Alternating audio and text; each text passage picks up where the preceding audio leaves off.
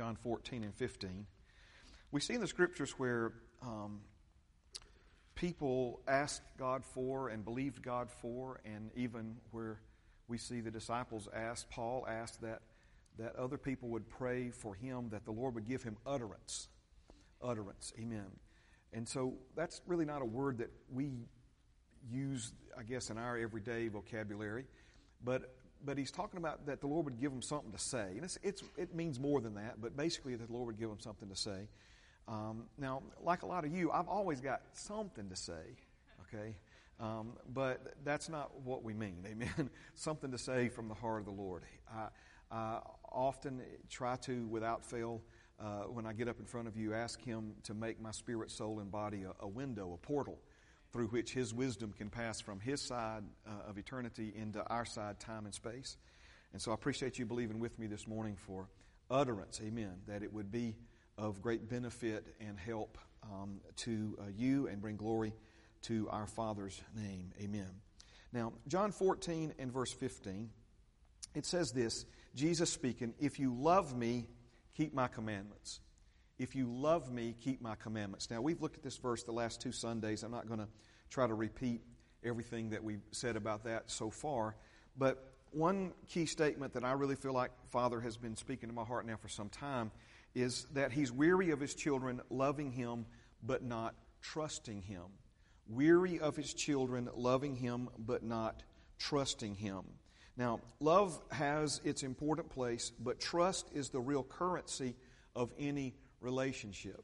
All right? Now, just stay with me. I know some of this is, is, is repetitive, but it bears repeating, okay?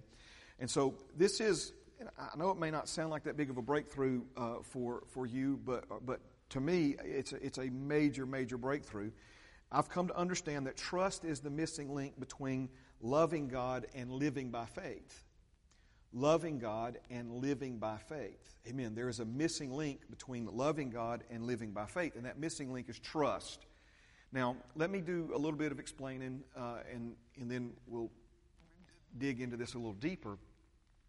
But when he said, If you love me, keep my commandments, what he literally said was, was this in, in John 14 and 15 If you agape me, keep my commandments.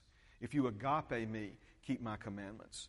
And unfortunately, um, in the English language, we, we basically have the singular word love, L O V E, um, that, that uh, translates from uh, multiple words for the word love in the, uh, in the Greek language.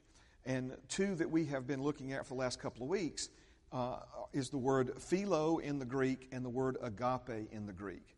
And when we hear in, you know, English speaking people, when we hear uh, the word love, what often comes to mind, or what comes to mind first for us, is, is what the Bible calls philo and that is the warm, fond, affectionate feelings that, that you may have for another person. Okay? And so philo certainly has its place. Remember, God created us with a capacity to experience this thing called philo, and certainly it adds a, a, a lot uh, to our lives. We, we, we enjoy, uh, you know, the, the fond, affectionate feelings that we have for other people and they have for us, and, and, and all that's important. But remember, love has its place, but trust is the, tr- is the real currency in any relationship. Um, a relationship is not going to be very profitable or beneficial to either party if, if there's only fond, affectionate feelings for one another, but no trust for one another. And so, why I believe trust is the missing link between loving God and living by faith is because when you combine trust with love, you come up with this thing called agape. Agape, all right? And agape is, well, I got the slide right here. Let me put it up on the screen. So, philo translated love in our English uh, uh, Bible, New King James, King James Bible, is warm, fond, affectionate feelings often associated with friendship. Agape is love, and it means to esteem, and it indicates a direction of the will. In other words, a choice that you make in your heart, and it includes the ideas of duty, respect, devotion, service, and faithfulness. So we could say that that agape is, involves commitment, it involves devotion, it involves dedication. Remember, faithfulness uh, uh, is synonymous with, means the same as trustworthiness. God is faithful, which means He's trustworthy. He's trustworthy, which means He's faithful.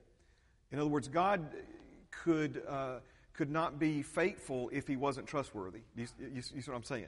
Uh, because he's faithful, he's trustworthy. Because he's trustworthy, uh, his, his trustworthiness means and implies, carries with the idea of him being um, faithful. So when Jesus says, If you love me, keep my commandments, he's saying, If you agape me, not philo me, if you agape me, keep my commandments. In other words, he's, he's saying that, that we should trust him enough to do what he says. Now, I know this may be a little bit controversial. I don't believe it is, especially if you've heard what we've said about this for the last um, two weeks.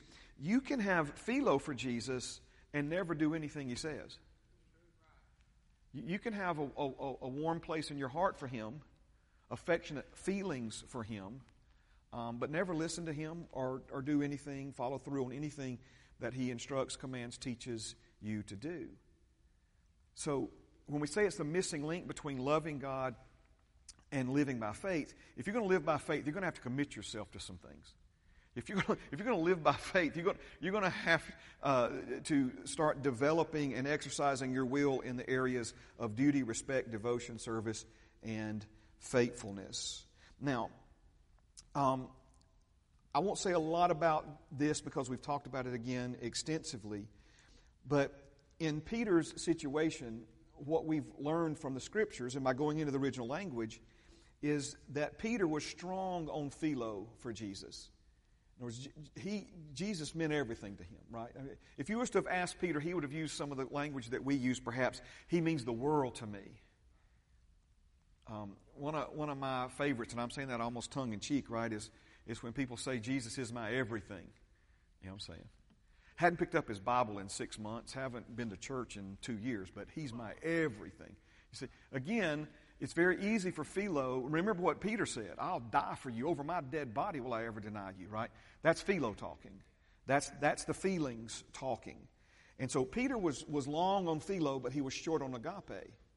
He was long on the fond, affectionate feelings that he had for Jesus, but when it came down to his devotion, his duty, his, his respect, his faithfulness, um, that was where his uh, faith was lacking. So, do you see um, how, how do we overcome anything in this world? We overcome it by faith. Faith is the victory that overcomes the world.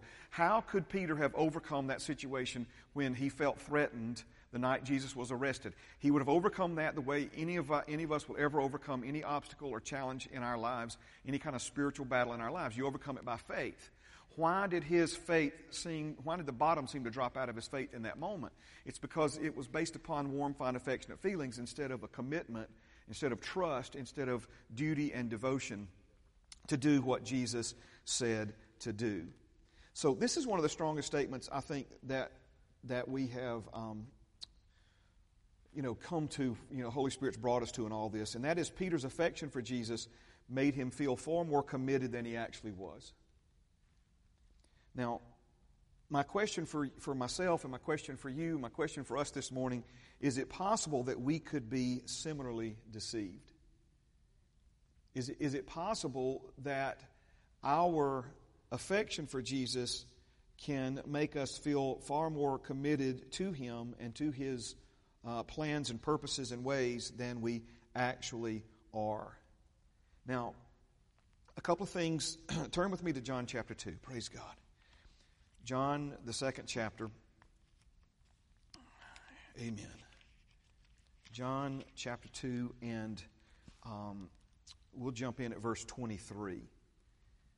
Now, let me remind you of some things that the Holy Spirit reminded me of um, in preparation for uh, what we were, were to say this morning. We spent probably, I don't know, maybe four or five weeks looking at what the Word of God has to say about these things. But, but what I want to remind you of, or tell you for the first time if you haven't heard it already, is that commitment and trust are synonymous with one another. In other words, they mean the same thing. If, if you, like me, uh, enjoy studying the Bible by, by studying you know, one verse in multiple translations, you'll see um, that you know, many times where um, you know, one translation will use commit and another translation will use trust. Paul said that, that he, you know, what he had committed to the Lord. He, was, he, was, he knew that, that, that God would keep what he had committed to him. Other translations say that he, God would keep what he had entrusted into, um, into uh, the care of the Lord. So commit and trust are synonymous with one another. And to commit uh, means the same as to entrust. So we could say it this way, all right? Peter's affection for Jesus made him feel like he trusted Jesus far more than he actually did. Are you still with me this morning?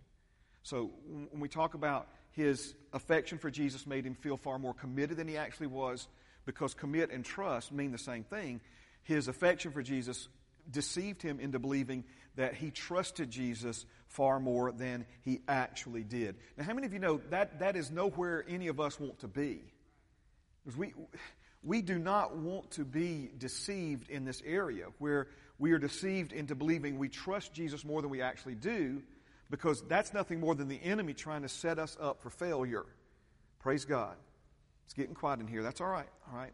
So, fond feelings for Jesus are awesome, but are no substitute for trusting Him and choosing to do what He says.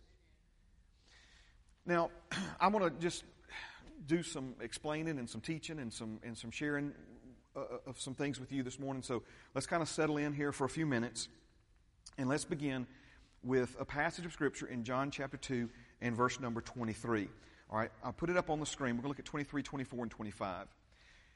It says, Now when Jesus was in Jerusalem at the, at the Passover during the feast, okay, not the peace over, but the Passover, okay? When he was in Jerusalem at the Passover during the feast, many believed in his name when they saw the signs which he did. But Jesus did not commit himself to them because he knew all men and had no need that anyone should testify of man, for he knew what was in man. So when it says that he knew all men, it doesn't, it doesn't necessarily mean that he knew everybody on a first name basis. It means that he knew what was in their hearts, he knew what was in them. And again, Peter's affection for Jesus deceived him into thinking he was far more committed than he actually was. In other words, what he was saying outwardly, I'll die for you, Jesus. No one loves you more than me, Jesus. No one's more committed to you than I am, Jesus. I don't know what these other losers are going to do, but if I have to die with you tonight, I'll die with you tonight. Notice that, that, that, that was, again, Philo talking there, but notice he was deceived into thinking in other words, he wasn't just saying that to brag, or he, he genuinely believed that. He genuinely felt that. He genuinely thought that as he was saying all of these things. And so when it says that Jesus knew what was in man, he knew what was in their heart, he knew what was in Peter's heart. Matter of fact, he told Peter what was in his heart. He told Peter, Peter, before the rooster crows uh, uh, in the morning, you will deny me three times. But, but notice Jesus didn't just say that to shame him. He said, But I've already prayed for you. Satan desires to have you, Peter. He desires to sift you as wheat. I've already prayed for you that you'll be too big to be sifted. I've already prayed for you that your faith will fail you not. Notice he didn't say, I've already prayed for you that your fond, affectionate feelings for me will fail you not. I prayed for you that your faith will fail you not. What was Peter's faith missing? Peter's faith was missing agape. It's the, it's the missing link between loving Jesus and living by faith. All right? Now, there are certain passages in, in the Bible that um, are passages that I have, I guess the right word would be, would be pondered, thought about, you know, made swings at over the years to teach from. If you've ever been through discipleship class, you know that this is one of the first passages that we go to when we start trying to break down what, what real discipleship actually is. And, and, and, and so we see something that, on the surface at least, seems very out of character for this Jesus that we've all come to know and love. What do we mean by out of character? A group of people, the Bible says, believed in him, but he refused to commit himself to. Am I the only one that that, at least on the surface, doesn't seem like the Jesus that we know and love? That if somebody was going to believe in him, that he would just be all in and, and, and jump on board with them and commit himself to them and, and these sorts of things. And, and so when I say I've pondered this passage for years, I, obviously it's here uh, for our benefit. um, when we understand all the things that happened in Jesus' life and ministry that never made it to the, to the written Word of God, uh, the fact that the Holy Spirit uh, saw to it that this was recorded um, is not in any way to try to, you know, uh, look down upon, uh, you know, speak negatively of these people. It's here for our benefit. It's here for us to learn from. Let me say it another way. If, if this was true of a group of people in, in Jesus' day and time, it can be true of a group of people in our day and time. Amen or amen? Are you still with me? So we find a group of people who believed in Jesus because of the miracles they witnessed him perform. You know, these people had, had, had saw with their own eyes uh, Jesus, you know, doing uh, miracles and, and, and what the Bible calls signs and wonders, okay? But Jesus did not commit himself to them because he knew what was in their hearts. Okay? Now, I'm not questioning what Jesus did because we know, listen to me now very carefully, we know that if Jesus did it, it was right. So I'm not questioning what he did, but instead, I want to understand why he did it not to look down upon these people or make myself feel superior to them, but I want to know why he did it because I don't want to repeat their same mistake.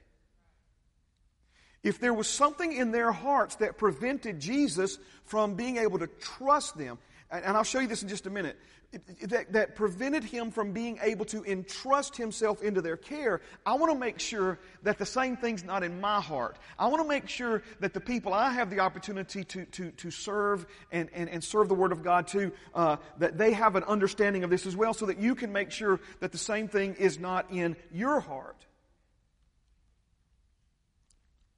So the question then is this What did Jesus know about their hearts?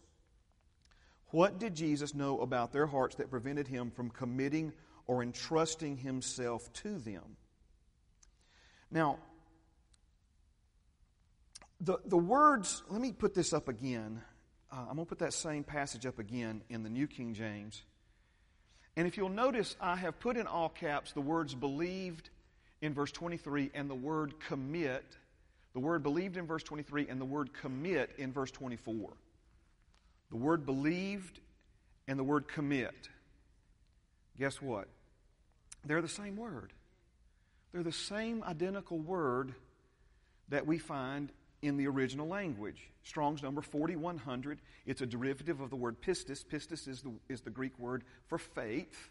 This is P I S T E O U, I believe. Pistia. I don't know how you say it. I'm not even going to try. All right. Um, but it is, is derivative of that, and it, and it carries with it the idea of believing, but it also carries with it this idea of committing, this idea of trusting. Okay? So let me give you a couple of other translations, and you'll see what I'm talking about. In the Amplified, John 2 and 23, but when he was in Jerusalem during the Passover feast, many believed in his name. Now, this is some clues here uh, believed in his name, meaning what? They identified themselves with his party. In, in, in, other words, there was some type of, of affiliation, there was some type of recognition, there was some type of agreement, some level or degree of agreement. I've, I've said it this way, and, and I'm, I know there's more to it than this. I've learned more about it now than I knew the last time I taught on this, which was back in, uh, let's see, um, I guess, uh, August uh, when I taught this in discipleship class. I stand by it, but there's more to it. That, what, in other words, what it is, is that they gave credit to Jesus for doing things that they had never seen anybody else do. They gave, they gave credit. They were in awe of Jesus. They were fascinated uh, by the, the power and authority with which he spoke. They were fascinated um, by his ability uh, to cast out demons and heal sick people and, and, and these kinds of things. And, and it created, are you ready? It created a fond affection for him in their hearts. Okay? Verse 24, amplified. But Jesus, for his part, did not trust himself to them. So we see in the New King James, it says, did not commit himself to them. The Amplified translates it, did not trust himself to them because he knew all men. Now, the New Living Translation reads this way Because of the miraculous signs Jesus did in Jerusalem at the Passover celebration, many began to trust in him. But Jesus didn't trust them because he knew all about people. He did not trust them because he knew all about people. Now, one of the most important things that you can ever understand about reading and studying the Bible is that you have to let Scripture interpret Scripture. You have to let the Bible interpret itself. If you read a passage somewhere in the Bible that doesn't seem to be clear to you, that, that, that seems to be saying something that doesn't line up with other things you've read in the Bible, then you need to go to other places in the Scripture where the same or similar words or, or points are being made and let those points uh, help you understand, amen, um, what it is that you don't understand based upon um, a previously read or studied verse. Here's a classic example of this. We know that Cain's offering to the Lord was rejected. We know that Abel's was accepted. Abel's was an offering of blood, uh, Cain's was an offering of fruits and vegetables people immediately jump to the conclusion that God rejected Cain's offering because it was not a blood sacrifice. Okay? The blood sacrificial system had not yet been instituted by God. And we see even after that blood sacrifice um, system was instituted that God accepted grain offerings and other types of offerings that were not blood offerings. So if you want to understand why Cain's offering was rejected, you have to go to the New Testament. And in Hebrews, we find out that his offering was not accepted, not because it wasn't blood, but because it wasn't one of excellence. It wasn't one of excellence. But now notice, if you don't let the Bible interpret itself, you can come up with all kinds of wrong conclusions. But again, you say, wow, I wonder why God didn't accept his offering. Well, don't start coming up with you know, your own theories. Let the Bible tell you what the Bible says and means. Amen? Are you following me? So we have this in John 2 where there's a group of people who believed in Jesus, but Jesus, knowing what was in their heart, did not entrust himself to them, did not commit himself to them. Okay? Now, we can come up with all kinds of ideas as to why that's the case, but what if the Bible had something else to say about this in a later place? And guess what? It actually does. Go with me now to John, the eighth chapter. John chapter 8 and verse number 30. John chapter 8 and verse number 30. You still with me this morning? Praise God. John chapter 8 and verse 30. As he spoke these words, Jesus speaking, as he spoke these words, Jesus was speaking words, many believed in him. Then Jesus said to those Jews who believed him, If you abide in my word, you are my disciples indeed, and you shall know the truth, and the truth shall make you free. Okay? Now, we're not going to, you know, keep reading here, but let me go ahead and tell you that these people did not fall on their knees and say, Yes, most beautiful Lord and Savior, please allow us to be your disciples right now. But instead, they were offended at what Jesus said. They reminded him, like he didn't know it, that they were descendants of Abraham, that they had never been in bondage to anyone, and it was ridiculous for him to even suggest that they needed to be set free. So they were offended at this. Now, if we didn't have what came, let's just say that the, that the Gospel of John ended right here. You know, we would think kumbaya, this was a great victory. People had come to Jesus, they believed in him, and, and now there were more disciples added to the Lord. Because when we read this word, we, we, when we read this word believed, see, we, we, we you know, call people believers. We, we, we use believer as as a substitute word for Christian. We, we you know, we, oh, they're a believer. Let, let me remind you that the devil believes in Jesus, and the Bible says it causes him to tremble. It elicits some visceral response from him every time he thinks about uh, our Lord and Savior. So you have to then begin to ask yourself okay, what did these people believe and why? When it says they believed in him, see, we think that means they got saved. That does not mean they got saved. Are you following me? This is why a lot of people get confused in the book of in, in understanding the book of Hebrews And, and because of their misunderstanding, they use Hebrews 6 and Hebrews 10 to tell people that they can lose their salvation. Because we automatically assume that if somebody believed in Jesus, that this means they invested faith in Him to receive salvation. We're talking about two separate things. These people believed in Him. If they didn't believe in Him, the Bible wouldn't say they believed in Him. But the question that we have to ask is, what did they believe and why did they believe it? It's easier to talk about them than it is to talk about us. We also need to ask ourselves the same question. What do we believe and why do we believe it?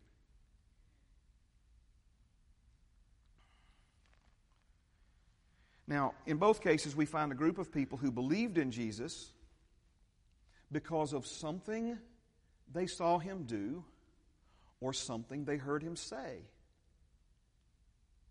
They witnessed things that, that Jesus later said. Are you ready? This, this is how astounding. People witness things, miracles, undeniable miracles, and yet never experienced a change of heart never repented. So much so that Jesus said to those people, In the day of judgment, it will be more tolerable for Sodom and Gomorrah for some of you. Because if the miracles that have been done in front of your eyes were done in Sodom and Gomorrah, they would have repented in sackcloth and ashes. But you have seen these things and you have chosen to continue to do your own thing and put your trust in yourself and in things other than the Word of the living God. Wow. Wow. So many believed in him. In both cases, we find a group of people who believed in Jesus because of something they heard him say or something they saw him do. Now, follow me, please, okay? I'm, gonna, I'm just going to read some of this because I can probably read it better than I can just say it, okay? Jesus' wisdom and power were and still are very attractive. His willingness to stand up to religious bullies was nothing short of heroic, given the religious establishment's power to imprison, punish, and even execute people who disagreed with them. Was when Jesus went in there and turned over the money changers' tables, they could have had him beaten and tortured to death. They had that kind of power, they had that kind of authority. Remember, they drugged the woman into there, right, into the temple, who was caught in the act of adultery. Moses' law said she should be put to death. They had the authority, and not only did they have the authority to do it, they had the rocks already in hand to do it to pommel her to death with rocks. And of course, we know they had another agenda that day in addition to executing this woman. They wanted Jesus to side with them and be the one who pronounced her condemnation. The, the authority and, and, the, and the leeway that, that these, uh, the religious establishment had, we probably don't fully understand that. And because we don't fully understand it, we, we don't understand what an amazing thing that it was for Jesus to stand up to those religious tyrants. For him to publicly put them in their place. For him to call them a brood of vipers. For him, are you, are you following what I'm saying? And so if, if you're one of those many, many people who had been ripped off by them. Right? Remember how this whole racket worked. And it was a racket. They had turned the worship of God into a racket. They would bring in animals to sacrifice, but they couldn't sacrifice an animal unless it was approved of by the religious leaders. And the religious leaders would often would say, "No, your your uh, lamb isn't good enough to sacrifice to God, but for thirty nine ninety five, we've got one right here that we will approve." Now, if, if you had run headlong into that a few times, and now all of a sudden some wild man from Nazareth, you know, some cabinet maker from Nazareth, is up in here standing up to these people, you, you would have considered him a hero. you'd, you'd have went home going, man, I wish I had the guts to do that. He's saying what all of us have thought. Right?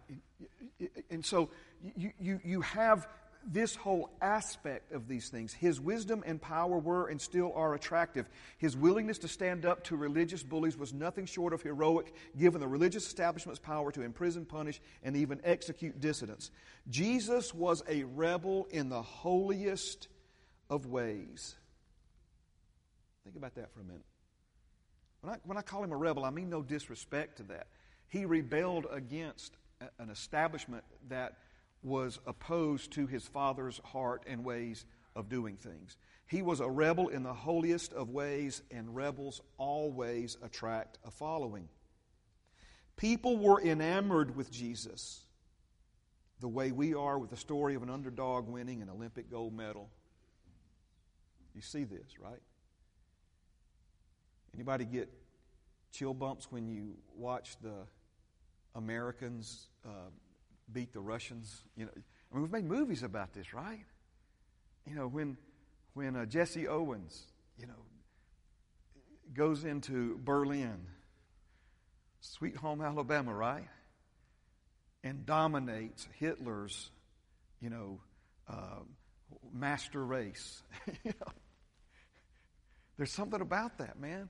It, it can't help but create warm, fond, affectionate feelings in our heart. It can't help but, but say, man, that Jesus, he is something else, isn't he? I, man, I just love him. It's so easy, right?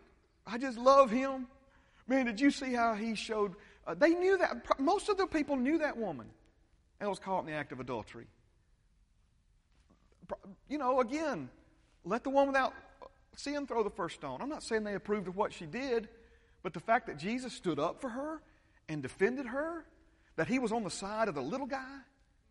Are you, are you seeing? All of these are themes that we, you know, they make Hollywood blockbuster movies out of these kinds of themes. And so there were just swarms of people who had a warm, fond, affectionate place in their heart for Jesus. They believed in him. That's what, that's what, that's what's happening here. Okay? Jesus was a rebel in the holiest of ways, and rebels attract a following. Now, listen to this, please. Jesus attracted a lot of fans, but a fan is not necessarily a friend, and a friend is not necessarily a disciple. You see this? Jesus attracted a lot of fans. I mean, when he come riding into Jerusalem on the back of that donkey, people were pulling off their coats in a, in a day and time when, when a coat was, you know, you, you kept it till you outgrew it and handed it to somebody else. It, did, it wasn't, a, wasn't like they had four or five of them in their closet like some of us. They're putting it down for a, for a donkey to walk on. Right? I'm not trying to be graphic here, but you know what donkeys do sometimes, right? When they walk and, you know, they don't say, excuse me, I need to go to the bathroom. I mean, they just let her rip, right? Notice, notice how people are caught up in this moment. They're stripping uh, palm branches off of the, uh, the trees lining the route and waving them and, and blessed be the king. I mean, they, they're, they're ready to anoint him. Are you, are you following what I'm saying here? This, this, is, this is fandom out of control. Now, you do realize that a lot of these same people, not too many days later, are going to be hollering, Crucify him. One translation of John chapter 2 says Jesus knew that people's hearts were fickle. He knew that people's hearts were fickle. Right? So, what did Jesus say? Let's go back to it one more time now. What did Jesus say to the many who believed in him? What did he say to them?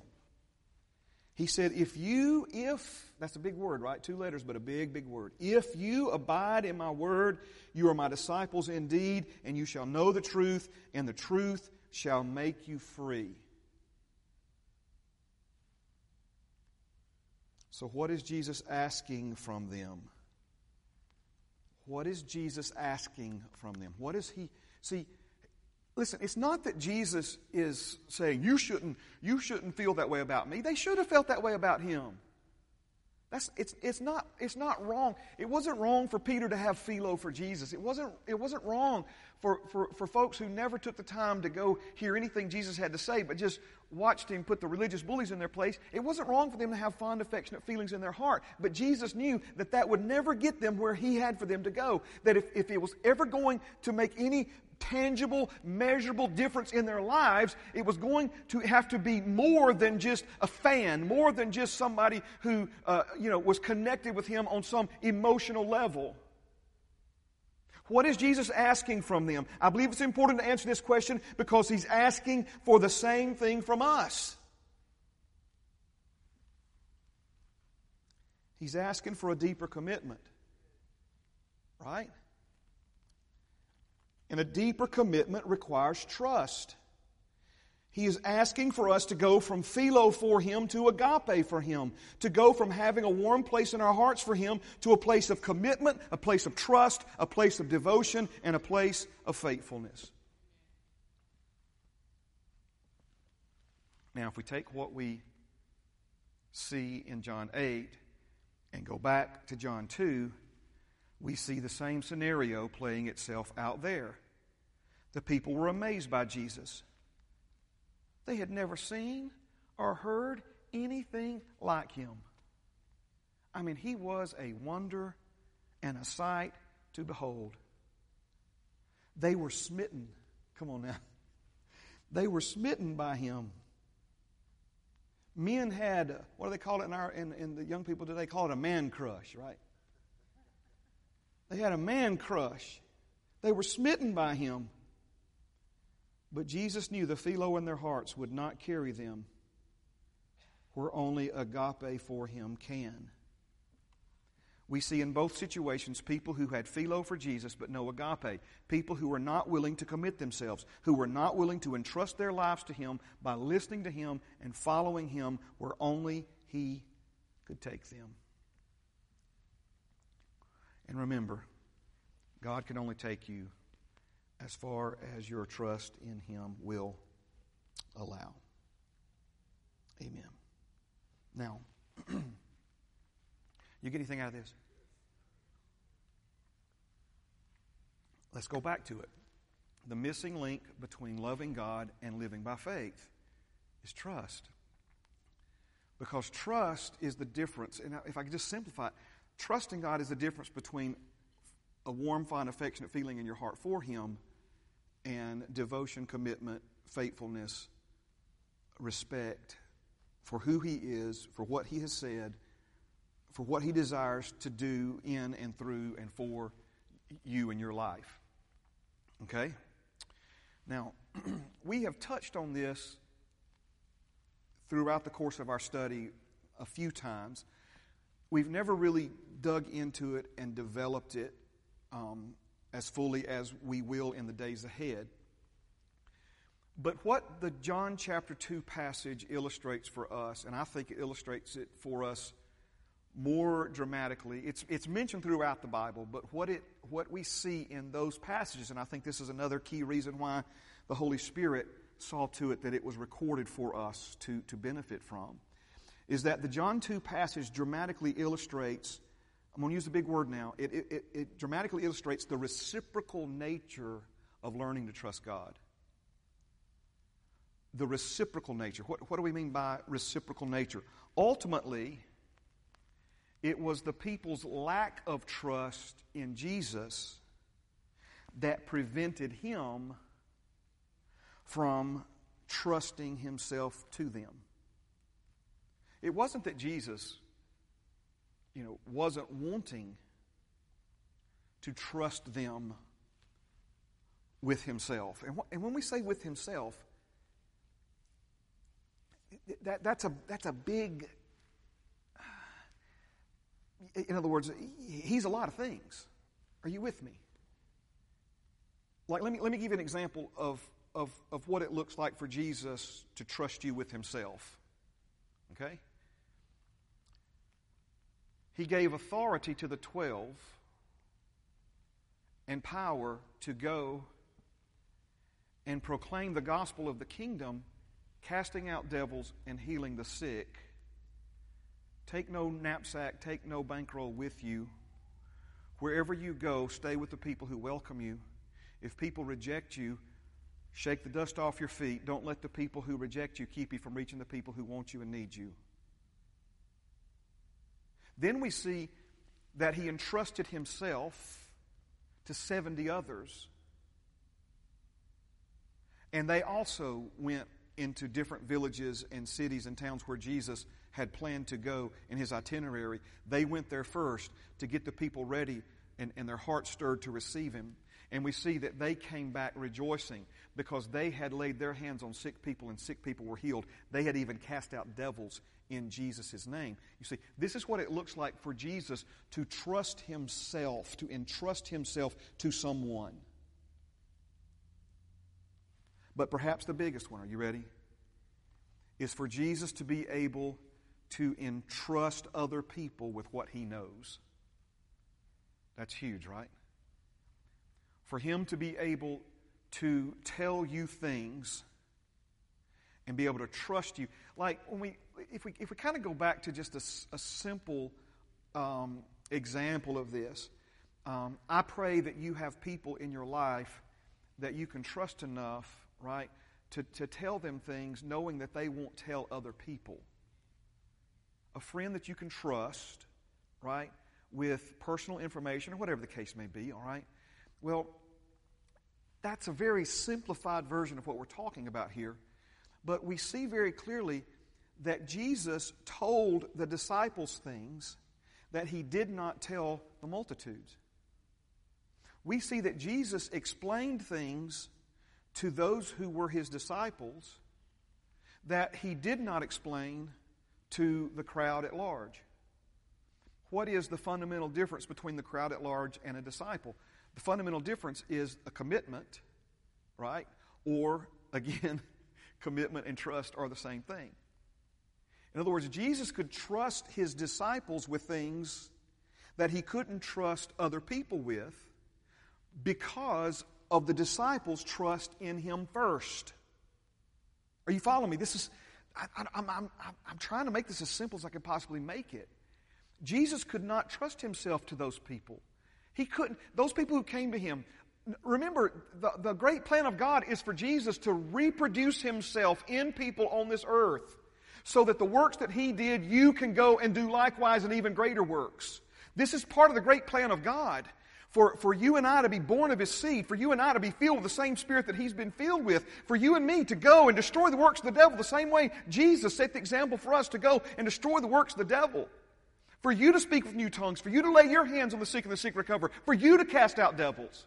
This was, this was the plan from the get-go. This was the plan from the jump. And so now we've got some folks who are, who are, are just smitten with Jesus. They're like hanging on his every word. They're like, oh, Jesus, you're the greatest thing ever. You know, we've never seen anything like you, never heard anything like you, right? But Jesus did not say to those people, okay, this is what I want you to do.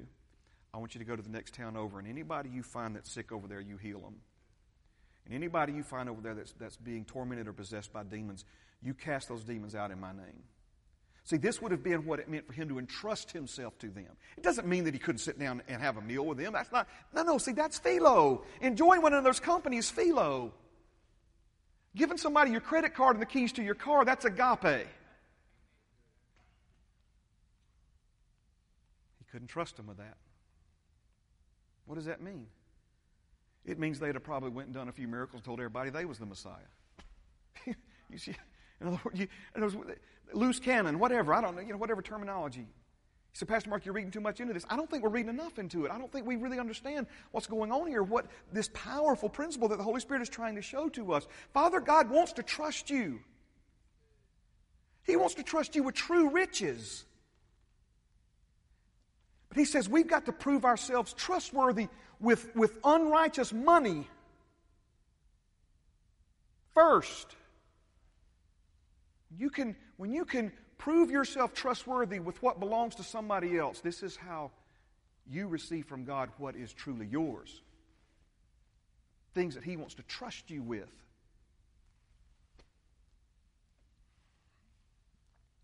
Can't trust somebody who only has fond, affectionate feelings for him in their heart. That's fickle. That changes.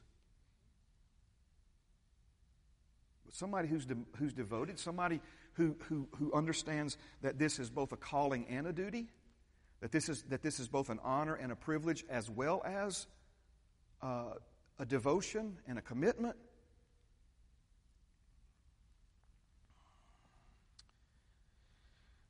John 15, and we'll finish here. John 15, verses 15 and 16.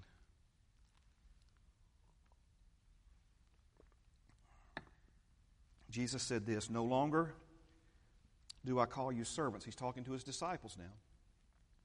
No longer do I call you servants, for a servant does not know what his master is doing, but I've called you friends. For all things that I heard from my Father, I have made known to you. Man. You did not choose me, but I chose you and appointed you that you should go and bear fruit, and that your fruit should remain. That whatever you ask the Father in my name, he may give you. Now, I don't want to like stir up any more controversy than I've potentially stirred up, but see, this carte blanche here, whatever you ask the Father in my name, that He'll give you.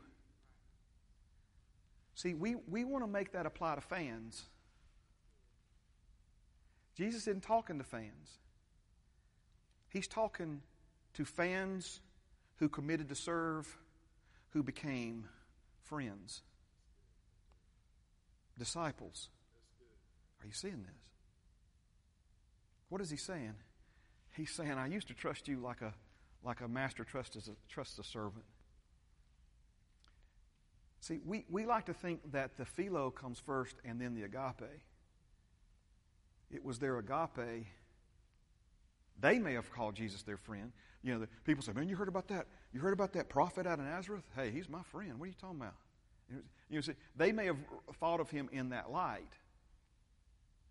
We may sing in church at the top of our lungs, "I am a friend of God," but we need to really look at what, what that means. A friend of God is somebody that God can trust. Somebody that God can trust so much that He says, Look, here, here's my, and I say credit card, I don't mean to be disrespectful. He say, Look, here, here's my son's name. Anything you ask me in his name, I'll give it to you. See, that's trust. That's trust.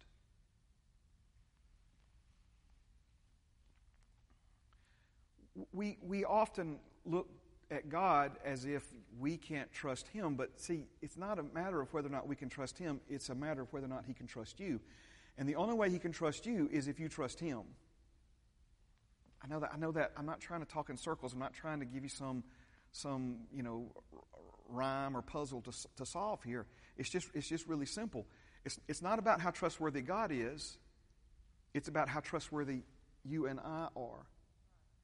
See, he, he can't trust people who don't trust him. Are you seeing this? If, if, if you don't trust him, for him to give you the true riches of heaven in your life, it would destroy you. It would absolutely destroy you. Amen. Stand with me. Praise God. Now, let me tell you where we're going to be next week, okay? I'm going to tell you how to be chosen. Uh, it, you do know that this is not all the Bible has to say about what it means to be chosen by God. Religion would tell you that God's up there rolling some form of heavenly dice, and all of a sudden, you know, Snake Eyes came up by your name, and he just randomly chose you or chose them out of a hat. That is not what the Bible teaches about how a man or woman who would like to be chosen by God, because what did he say? What did he say? Many are called, but few are chosen.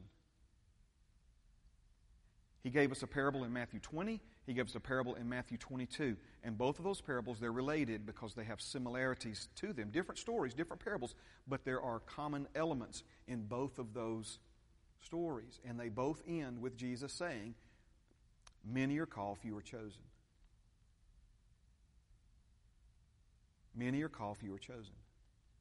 Notice now, in John 15, we see people that God, that Jesus chose. There are all kinds, again, let the Bible tell you what the Bible means. There are people who come up with all kinds of crazy, off the wall ideas about this. I'm going to simplify it, and then we'll, we will get into the nuts and bolts of it next week. But simply put, one who is chosen based upon those parables is someone who is willing to have a relationship with God on his terms. Someone who is willing to have a relationship with God, fellowship with God, interaction with, daily walk with God on his terms instead of your own. Amen. I'll show it to you. Amen. Next Sunday. Father, you're good to us. Thank you for life and peace. Thank you for all that you're doing in us and among us and through us. Lord, thank you that you're teaching us, you're showing us, you're challenging us, you're speaking to us, Father. Not because you're trying to condemn us or shame us or, or, or make us feel guilty or embarrassed, Lord. You're wanting us, Lord, to not be deceived. Lord, thank you for all the people who are listening to me right now who have warm, fond, affectionate feelings for, for you, Lord, in their hearts. That's so beautiful. It's important. It's special. It's meaningful, Father. But Lord, there are folks who aren't here this morning because when they woke up, they didn't have those fond, affectionate feelings. They let their feelings make the decisions instead of a duty, a commitment, a devotion. They let other things, Father, uh, take the place of, of the most important thing, Lord, you, and what you would have them to do on a Sunday morning in their lives. Again, no, no condemnation, Father, but Lord, that we would understand the difference between philo for you and agape for you. The difference between a fond, affectionate feeling and an understanding of our duty and our responsibility, our commitment, our faithfulness, our trust in you. Lord, I thank you that these things are making a difference in our lives. They are, they are impacting our families and impacting our communities, Lord, as, as you use us in these different communities that we're connected to for your glory. We pray these things in Jesus' name.